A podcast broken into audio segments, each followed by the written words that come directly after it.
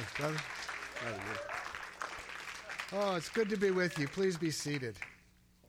Know, last week I thought Stephen did a wonderful job carrying us along on our theme for the year, which is to become a disciple, growing as a disciple. And what he taught about was specific training. And God often describes our growth in terms of training. And why don't you, I want to show you what we're after for this year, where we're looking to go. And that is, we want to be a people who love God, who love people, and who serve the world. That's what a disciple looks like at the end of the day. And that's what we're growing into. Now, all training involves learning of one sort or another. If you go into a weight room and you don't learn how to do the lift properly, you will next be visiting the ER. You'll be in a different room. And God has a good bit to say about how we are to learn, how we can learn to walk in His ways. And the good news is that you are already good at the way that God wants you to learn. The way God wants you to learn is something that you have been doing from your youngest and earliest days. Remember when we I started off when the first teaching on this series, the beginning of January, I had Jessica hold up baby Evie, okay? And here's the thing. We don't want Evie to look the same in a year that she looks now. If she looked the same in a year that she looks now, there would be serious problems. And Evie's not going to look the same. She is going to change in two very different ways. One way she's going to change is physically. And her physical changes are going to be pretty much unconscious. They're just going to happen because that's the way God designed the body to go, and her parents provide her with both the diet and the environment to thrive physically. So that's just going to happen. But Evie is also going to learn a lot of things over the next year. And since Evie doesn't read, she's not going to be learning them by reading textbooks. But she's going to learn an awful lot. And she is going to learn by following the example of her parents and her siblings. She is going to learn by imitating. That's the earliest way that anybody learns. She will imitate those around her and she will learn to speak. She will learn the meaning of facial expressions and to learn how to reflect them back herself. She's going to learn how to begin to understand how to respond to life, even though she still won't be able to talk. She's going to learn all these things by imitation. That is a key concept in becoming a disciple. Learning how to imitate our God. Now, we imitated t- this morning. Jessica led us that opening song was a callback, right? I thought that was wonderful. We had to say, she said something, we said it back. I hope that when you said it back, you believed what you were saying. Because when, when she ministers music, or when anyone ministers in music, there's a couple of different things that go on there, or that can go on. It can be designed to praise and worship God. That's when our songs are directed upward. How great thou art. That's praise and worship to God.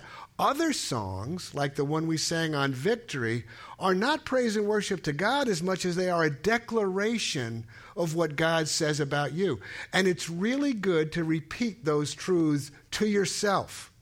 Not simply to read them, but to repeat them. It's a form of imitation.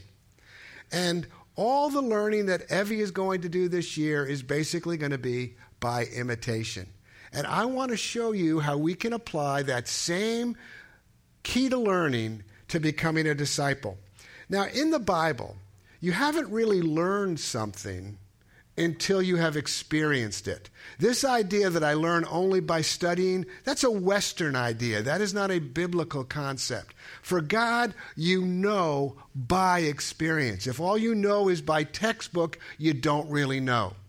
That's why doctors do residencies after they finish medical school. You know, they're not just ready to start cutting you open then. They have to go through a time of doing before they really learn. That's why, you know, when Stephen was talking about specific training, he told us what the Bible says about praying for one another. Great, we all learned we should pray for one another. And then what did he do? He had us go pray for each other. He had people on this side of the room go to that side of the room.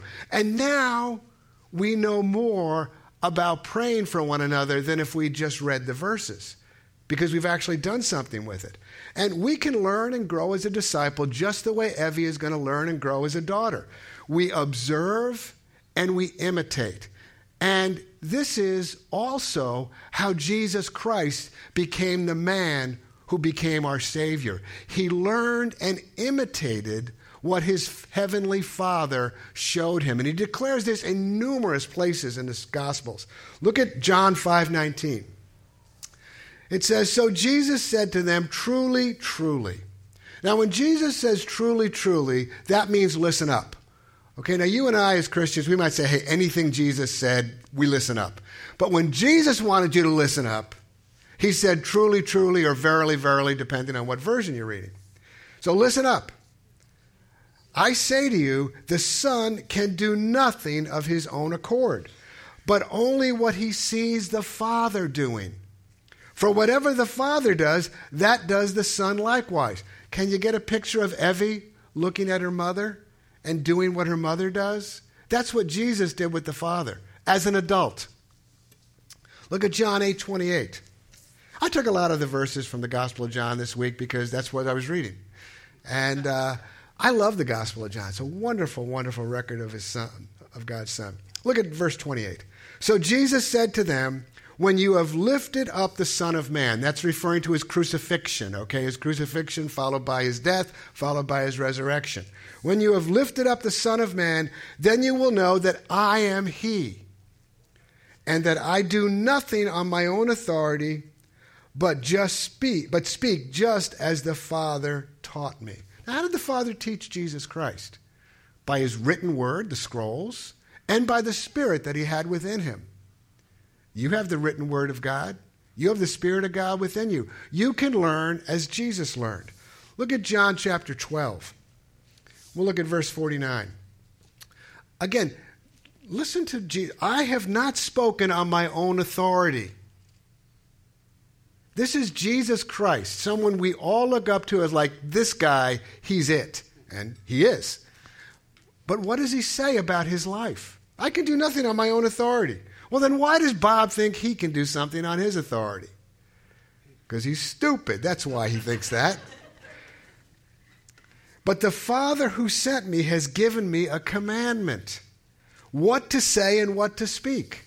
And I know that his commandment is eternal life. What I say, therefore, I say as the Father has told me.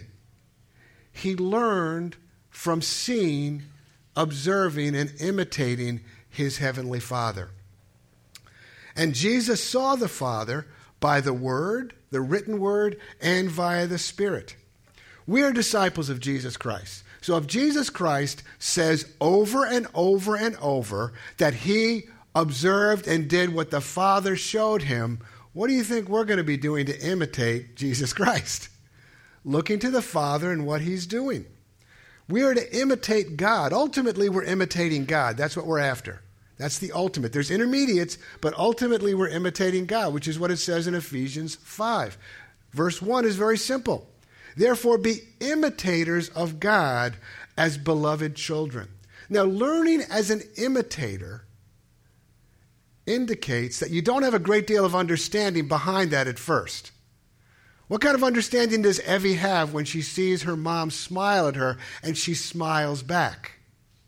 She's learning to imitate, and as she imitates, the understanding comes as she grows and matures.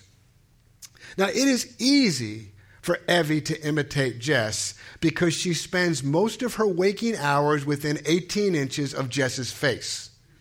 Okay, so that makes it pretty easy for her to imitate Jess. It's a little different for us when it comes to imitating God. God is invisible. We cannot watch God doing what he does in the same way that Evie watches Jess do what Jess does as a mom. Not to worry, however, God knows that he's invisible. you know, remember he created the universe? And he's got this sorted out. Like Jesus, we also have God's word and God's spirit. And we, as you're going to see, we have more as well. But first, let's again look at the examples that we have in the life of Christ and how looking at Christ helps us to imitate God. In Colossians 1:15, it says, "The Son is the image of the invisible God, the firstborn over all creation." He is the firstborn over all creation. He is the image of the invisible God. Now that's pretty interesting. How do you have an image of something that's invisible? To be an image means you are a reflection. It means you are a reflection. What Jesus Christ does for us is he reflects back the nature and character of God so that we can walk out on it. That's what, a, that's what an image does. An image is not the thing itself. I have an, a picture which is an image of my wife on my desk. It's not my wife. My wife is three dimensional, okay, not two dimensional. It's an image, it's a reflection of her. Christ is a reflection of God. His life perfectly reflected the invisible God. Take a look at John 1:18. It says, "No one has seen God at any time." Why? He's invisible. The only begotten Son who is in the bosom of the Father, he has declared him. He declared the invisible God. He reflected for us the invisible God. Look at John 12. We'll look at verse 44. Jesus cried out and said, Whoever believes in me believes not in me, but in him who sent me. We believe in Jesus Christ. That goes all the way back to, it doesn't stop with Jesus. Our belief in Christ leads us right back to believing God.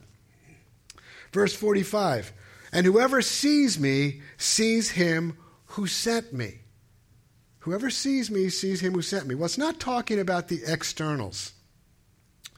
God does not look like a first century Jewish man, okay? That's not what God looks like. He's invisible. God is spirit. So, unlike Jesus Christ, God does not have a physical body. What we see in Christ, what Christ is reflecting back to us, is the nature, the character, the attributes, the very behavior of our invisible God, so that we have something to wrap our arms around and understand oh, that's what it looks like. That's what this means.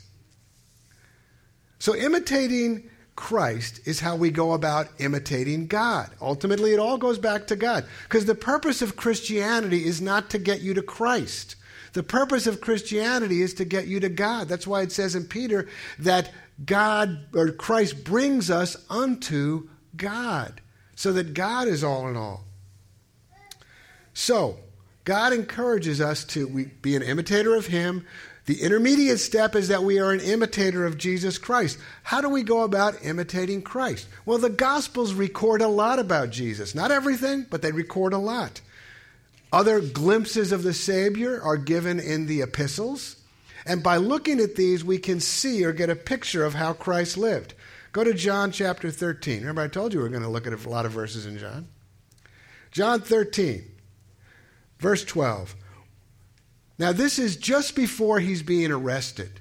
You think he'd be sitting around with the disciples, oh man, it's coming soon, guys.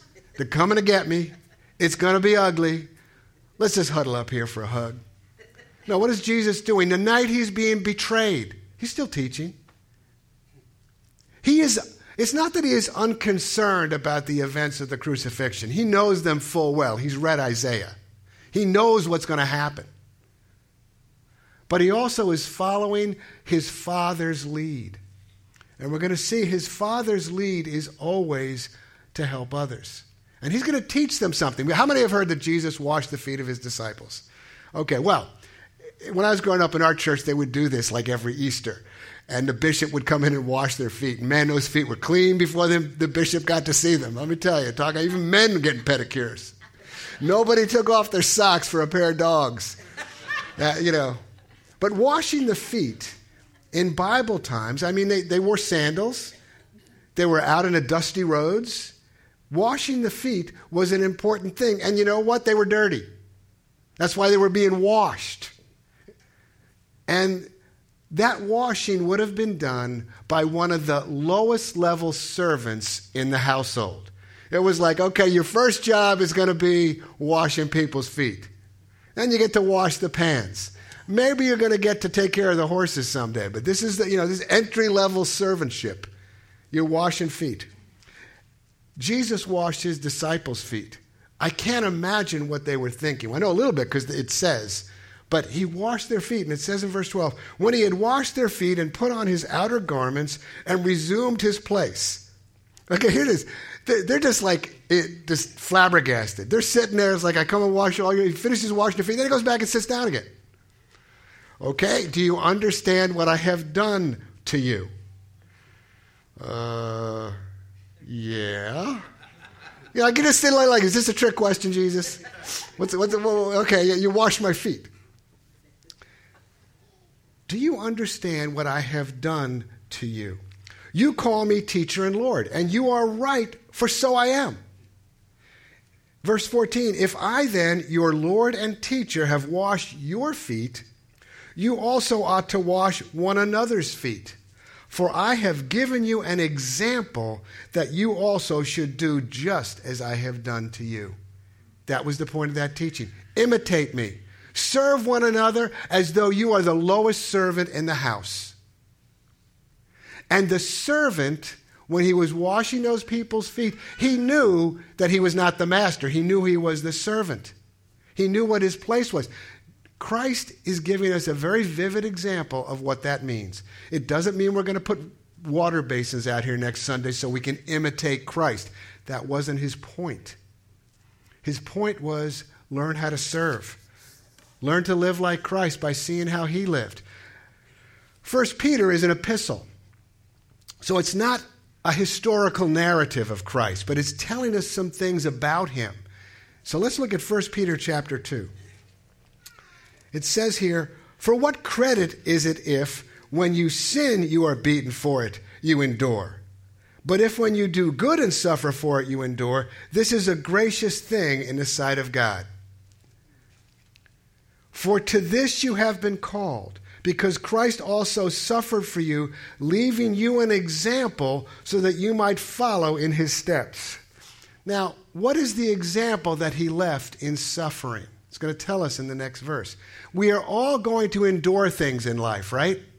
How are you going to endure them? Like when I was growing up, I endured a lot of things, most of which self inflicted wounds. I was that first verse 20. I was, what, what glory is it if when you sin, you get punished. Well, that was me. But how are we going to imitate Christ? What was Christ's activities when he had to endure hardship? What did he do? Verse 22. Well, first, his overall life, he committed no sin. Neither was deceit found in his mouth. He didn't lie. When he was reviled, he did not revile in return.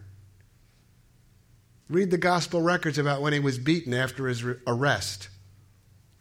When he suffered, he did not threaten, he did not lash out, but continued entrusting himself to him who judges justly. So, here we, if you read the Gospels, you can see these events unfold.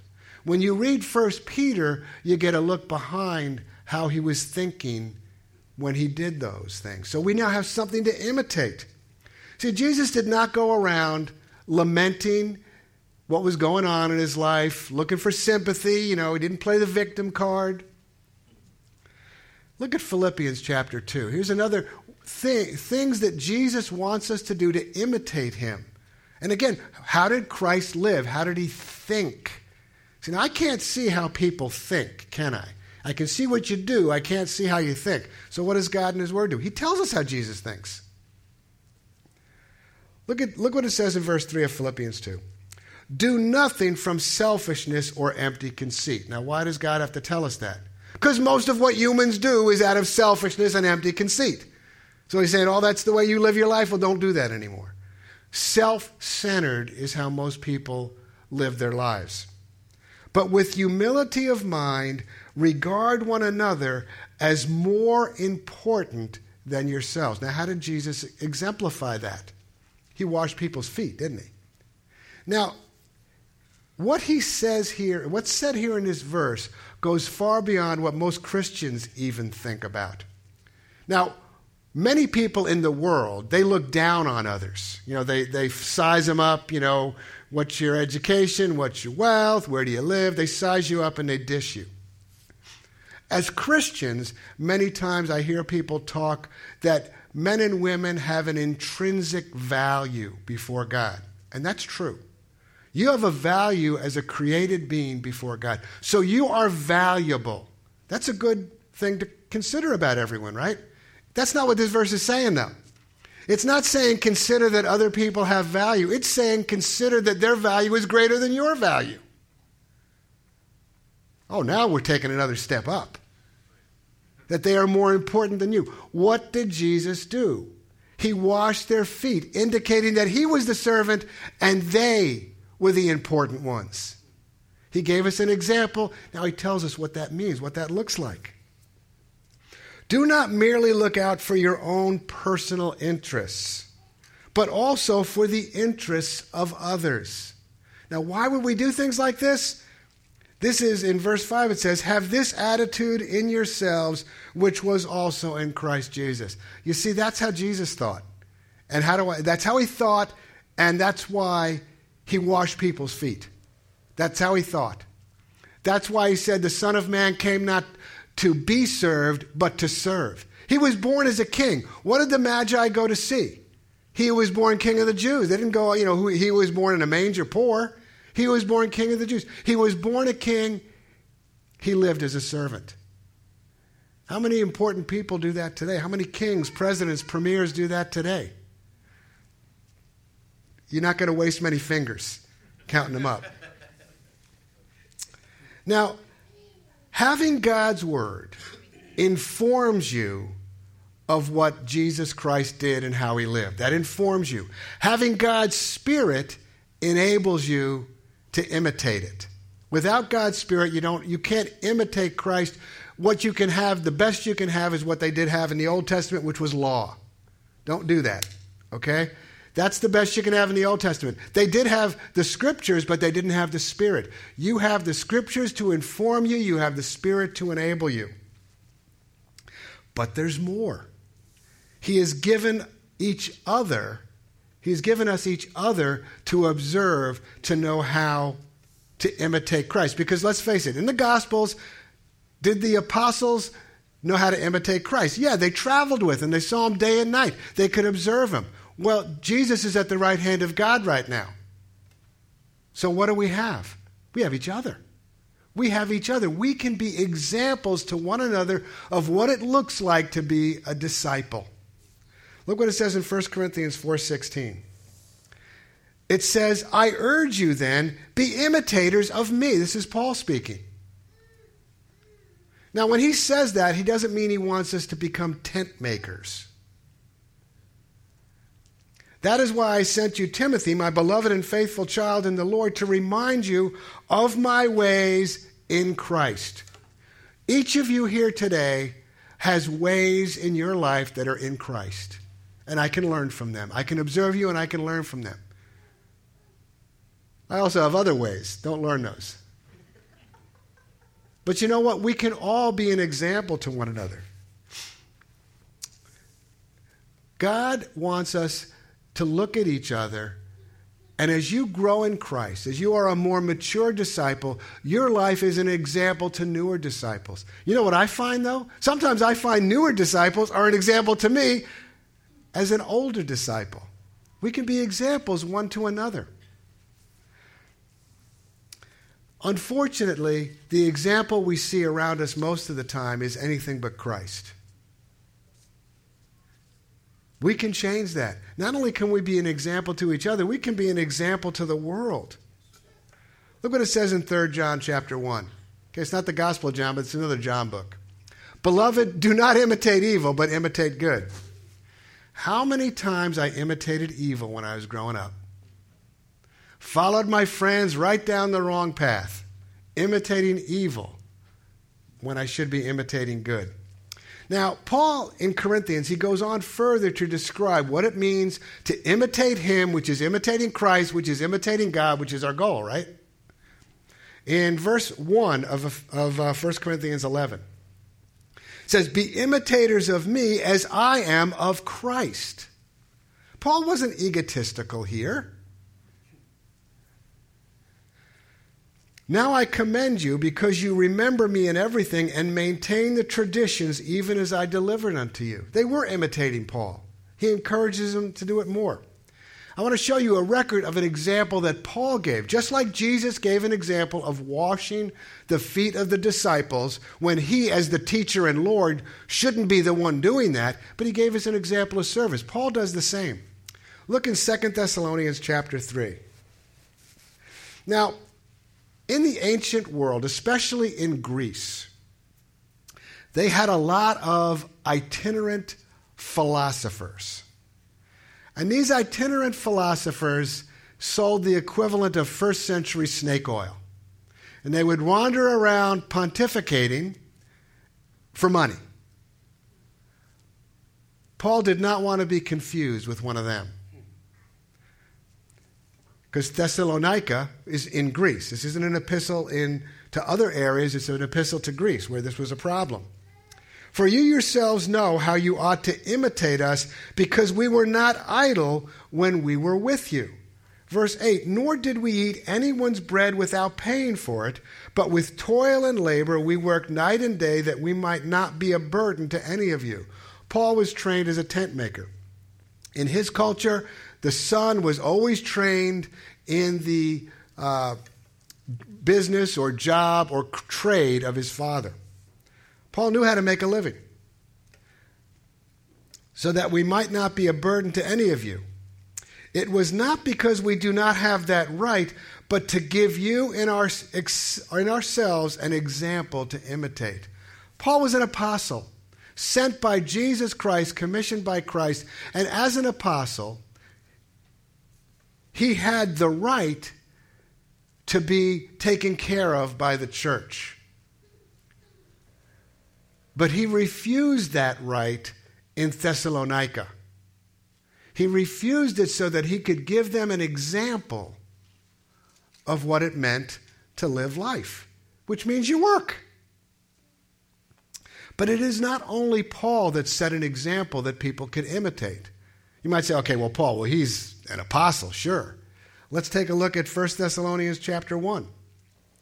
In verse 4, it says, For we know, brothers loved by God, that he has chosen you, because our gospel came to you not only in word, but also in power and in the Holy Spirit and with full conviction. Remember, the Word of God informs you, the Spirit of God enables you so that you can imitate Christ. You know what kind of men we proved to be among you for your sake. And you became imitators of us. You became imitators of us and of the Lord, for you received the word in much affliction with the joy of the Holy Spirit. So, they, they, they saw us, which meant they were imitating Christ, which meant they were imitating God. Okay? The Word informs, the Spirit enables. The Word gives us the standard, and by making God's Word the standard of our lives, we are examples to others. The us here were Paul's travel companions. So we got Paul. He's the apostle. Oh, yeah, of course, he's an example. But he says those who traveled with him, they were also examples. You and I can be examples to others as well. Look at 1 Thessalonians chapter 2. And we also thank God constantly for this. That when you received the word of God, which you heard from us, you accepted it not as the word of men, but for what it really is the word of God, which is at work in you believers. For you, brothers, became imitators of the churches of God in Christ Jesus that are in Judea. They became imitators of the churches. Churches are made up of people. They weren't imitating buildings. There were no buildings at this point. They were imitating people. You and I can be examples one to another. Let people see your life. God's Word and His Spirit inform and enable us to be disciples. And the example that we give to one another shows people what that looks like in the real world. Take a look at Hebrews 13 7. God, just as He gave leaders in the first century, He's given leaders in the church that can be an example to people as they begin to grow as disciples. Hebrews 13 7 says, Remember your leaders. Well, that doesn't mean we're going to give you a quiz to see if you know my name is Bob. So what is it? I remember our leader. His name is. No. Those who spoke to you the word of God, consider the outcome of their way of life, which was apparently different than the other people's ways of life, and imitate their faith. Remember, Paul said, imitate my ways which are in Christ, imitate their faith. We imitate the ways of those around us, our leaders, and even one another, so that we can learn to walk like Christ, which is going to be walking just like God. So that he who, this is not ego. When you are walking in the steps of Jesus Christ, he who sees you has seen the Father. That's just as true. That's what we want to do. That's, that's the lives that we can, have been called to live. I want you to just look around you and see the people that are in the room here this, today. You are surrounded by people who can show you how to live like Christ. You're surrounded by them. You say, well, I'm not such a good example. Well, you're a much better example than a reality TV star. I mean, I think you've got Mick Jagger beat. We can be examples to one another. Not only are we examples to each other as we grow as disciples, we are lights to the world. People can see you and see that being a Christian is different. It's sad when seeing a Christian is no different than seeing anybody else on the street. That's, that happens far too many times. You can't tell the Christian from the non Christian by the way they react to life. That's not the way it should be. We can be examples. And when you leave here today, we're going to take, we're going to take church out with us today. Because you're going to go places and you are going to show people Christ. Not by buttonholing him and say, hey, look, I'm looking like Christ here. I don't have a beard, my hair isn't as long. No, you're going to just, by your life, you can show people that you're different. People knew Jesus was different. They marveled at him. Just looking at him, they marveled at him. When he was in, in front of Herod on trial, he was, uh, Herod was amazed at how he behaved himself. That was different. Normally, when you were a prisoner brought before the king, you fell flat on your face begging for mercy. Jesus just stood there and didn't even answer any of his questions. He was different. We can be different. We should be different. Look what it says in Matthew. We're going to close here in Matthew. Matthew chapter 5, verse 14. It says, You are the light of the world. Little old me, I'm the light of the world. Yes, you are, because you've got the Spirit of God living within you. A city set on a hill cannot be hidden. Nor do people light a lamp and put it under a basket, but on a stand, and it gives light in all the house. Verse 16 In the same way, let your light shine before others so that they may see your good works and give glory to your Father who is in heaven. We can learn by example and we can teach by example. As a matter of fact, if you're not teaching by example, people are not going to learn much from you. They'll catch on pretty quick that you have a big H on your head. Remember the scarlet letter? It was an A for adulteress? Well, most people today have an H for hypocrite. They say one thing, they live another way. Not us. I'm looking at a room full of Christ. I'm looking at a room full, so many of you I've known many years. I've learned things from so many of you. Not because you sat me down with a Bible and, you know, but because you showed me a life lived in imitation of Christ a life lived the way God would live life, so that I can look at you and I've seen the Father. So I'd like you all to stand. We're going to close in prayer together. If you're close by someone, hold their hand. If you're not close by someone, get close by someone. How's that? So join me in prayer. Father God, we are overjoyed to be your children. And we thank you, Father, for your blessing in every aspect of our lives. God, I ask you to open our eyes to what you are doing around us and what you are doing in others so that we can learn and join you. And I pray, Father, that we can be aware that we too not only represent Christ, but we can reflect Christ to the world. And I pray, God, that we do this this day and always. In the name of Jesus Christ, amen. You guys are the best. You got something to close, Garrett? Yeah. So, so if I can, um, expectation is big, okay, especially when we co-labor with God. You understand everything Jesus did, he was co laboring with God. Second Corinthians says that we are now co laborers with him, that we can work together with him. And so when we pray with one another, when we pray for one another, we ought to expect that there's great power coming from our voice.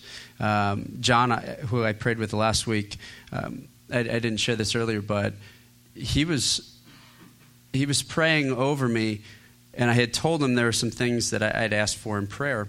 And while he was praying, he went into some things that I did not tell him that I needed prayer on. It were things that I had been praying to the Father for the past two weeks on, and he started going into it. He started calling it out.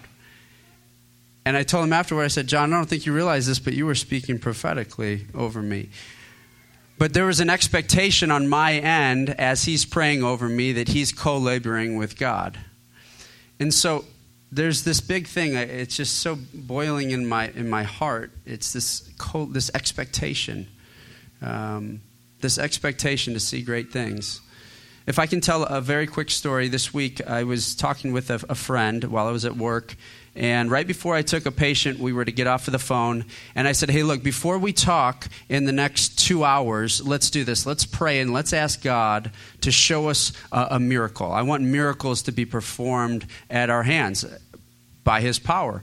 And I said, So let's do this. Let's just pray with great expectation that there's going to be some miracles that are going to happen. And uh, I, we just prayed that the, the, the, the ceiling was just ripped off of our expectation on what he could do. And my very next patient that I took, we hung up the phone. Very next patient that I took, uh, he brings in his wife who's in a wheelchair.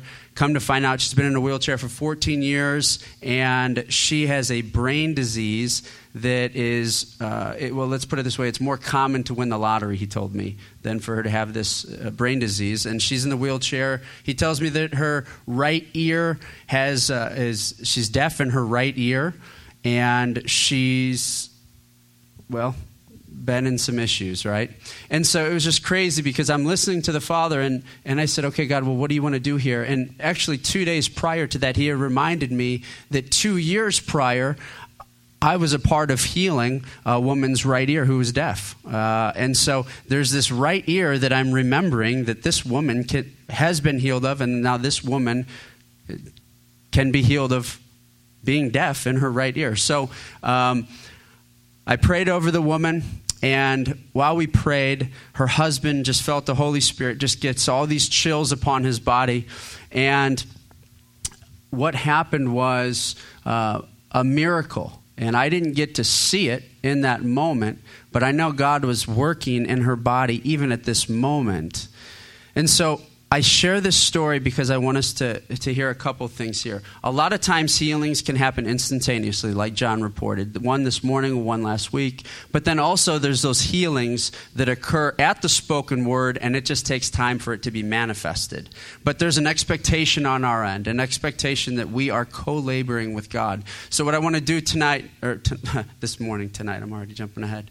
Uh, let's. Uh, Let's pray with one another. We did it last week, and look, I'll say maybe 50 people were here last week, and if we saw one instantaneous healing, what is that, 2%? I'll take that. I'll take that. I'll take that, and I believe that there's going to be increase on that. So, what I want to do is, Steve did it beautifully last week. Let's take people from this end, uh, splitting right down you. Uh, Tim and, and Nancy, yeah, this is side A, that's side B. I want side B to come over and meet somebody over on side A. Introduce yourself. Ask them what area they would like prayer in or how they, you can lift up your voice to co labor with the Father and pray for that individual. And then what we're going to do is you flip it and uh, we'll break bread after. But be expecting that one, you are co laboring with God as you speak, and two, the person that's speaking to you is co laboring with God. Amen?